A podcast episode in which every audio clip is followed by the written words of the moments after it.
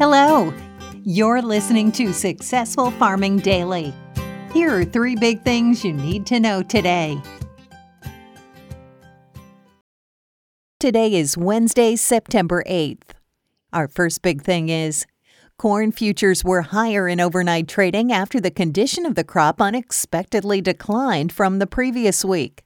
59% of the U.S. corn crop was in good or excellent condition as of Sunday, down a percentage point from the previous week, the Department of Agriculture said in a report. Analysts polled by Reuters had expected no change. About 21% of the crop was mature at the start of the week, up from the prior 5-year average of 19%, the agency said. Around 74% was dented versus the average of 69%. The U.S. soybean crop was 57% good or excellent as of September 5th, on par with trade expectations, but up from 56% a week earlier, the department said in its report.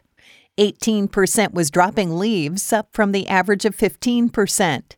Investors also may be squaring positions ahead of this week's World Agricultural Supply and Demand Estimates, or WASDE report from the USDA. The report is due out on September 10th. Limiting gains, however, is some rainfall that's given crops a boost as they reach critical growth stages. Some rain fell over the weekend in parts of the southern and central plains that benefited corn and soybean filling and improved soil moisture for wheat seeding, Commodity Weather Group said in a report. Precipitation in the northeastern Midwest will fill any lingering dry areas this week, and warm weather in the Midwest and Delta will speed crop maturity, the forecaster said. Corn futures added 4.25 cents to $5.15 a bushel overnight on the Chicago Board of Trade. Soybeans for November delivery rose 7.5 cents to $12.84 a bushel. Wheat futures for December delivery gained 0.75 cents to $7.20 a bushel, while Kansas City futures fell 0.25 cents to $7.17 a bushel. Next up, export inspections of wheat rose in the 7 days that ended on September 2nd, while corn and bean assessments declined, according to the Agriculture Department. Inspections of wheat last week rose to 381,551 metric tons from 370,461 tons the previous week, the USDA said in a report. That's still down from the 699,386 tons assessed during the same week a year earlier. The agency said it inspected 275,799 metric tons of corn for overseas delivery, down from the 583,498 tons examined the previous week. Inspections examined 887,889 tons during the same week in 2020. Soybean assessments were reported at only 68,059 metric tons, down from 386,839 tons a week earlier.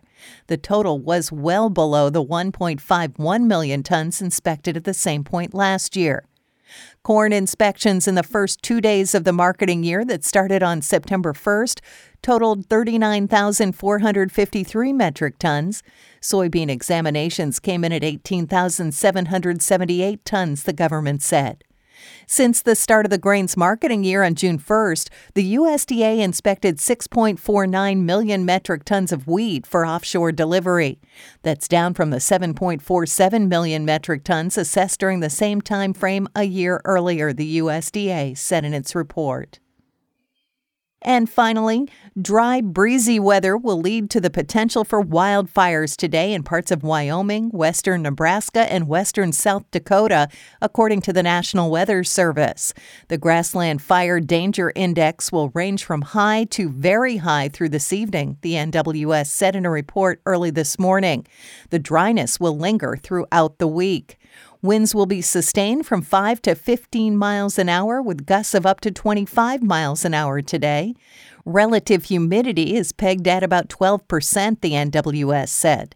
Continued very dry and warmer weather will result in elevated fire weather conditions through at least Friday, the agency said. Further east in northern Wisconsin, thunderstorms are possible today and tonight. Gusty winds combined with brief showers and lightning are the main hazards associated with any storms that will form, the NWS said. Thanks for listening. Follow more news on agriculture.com.